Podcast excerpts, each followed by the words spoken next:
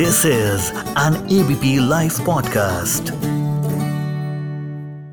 मुझे महसूस हुआ।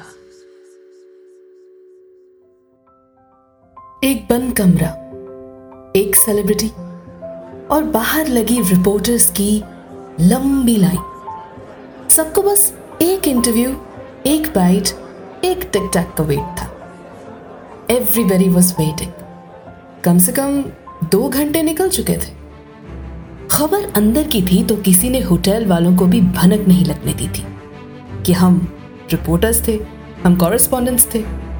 सबको एक बार को लगा कि या तो सेलिब्रिटी होटल छोड़कर चला गया है, या फिर रूम में ही है और वेट करना पड़ेगा। इसलिए एक बार फिर घड़ी के कांटों के साथ इंतज़ार भी अपनी गति से फिर से बढ़ने लगा। जब पेशेंस खत्म होने लगी, सबको लगा घर चले जाना चाहिए। तभी एक सिंपल कुर्ते पजामे में वो सेलिब्रिटी दिखा। No body guards no high level security just a man smiling chilling with one of its buddies उसको देखते ही हम लोग भागे और बहुत ही अदब से नमस्ते करते हुए बिना हमारे एक भी सवाल को पूछे। उसने कहा जो भी रूमर्स चल रहे हैं ना I refuse them but I talk about it जल्द. अठारह महीने बीत गए और वो फिर मिला। तब उसने बताया कि वो रिहैब में नहीं बाइपोलर डिसऑर्डर से जूझ रहा था।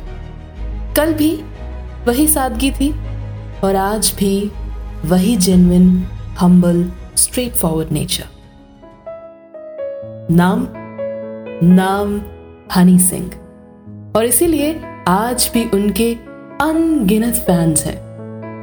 नमस्कार, सत श्रीकाल, मेरा नाम है शर्मा। ये है मुझे महसूस हुआ कहानियाँ अनसुनी सी।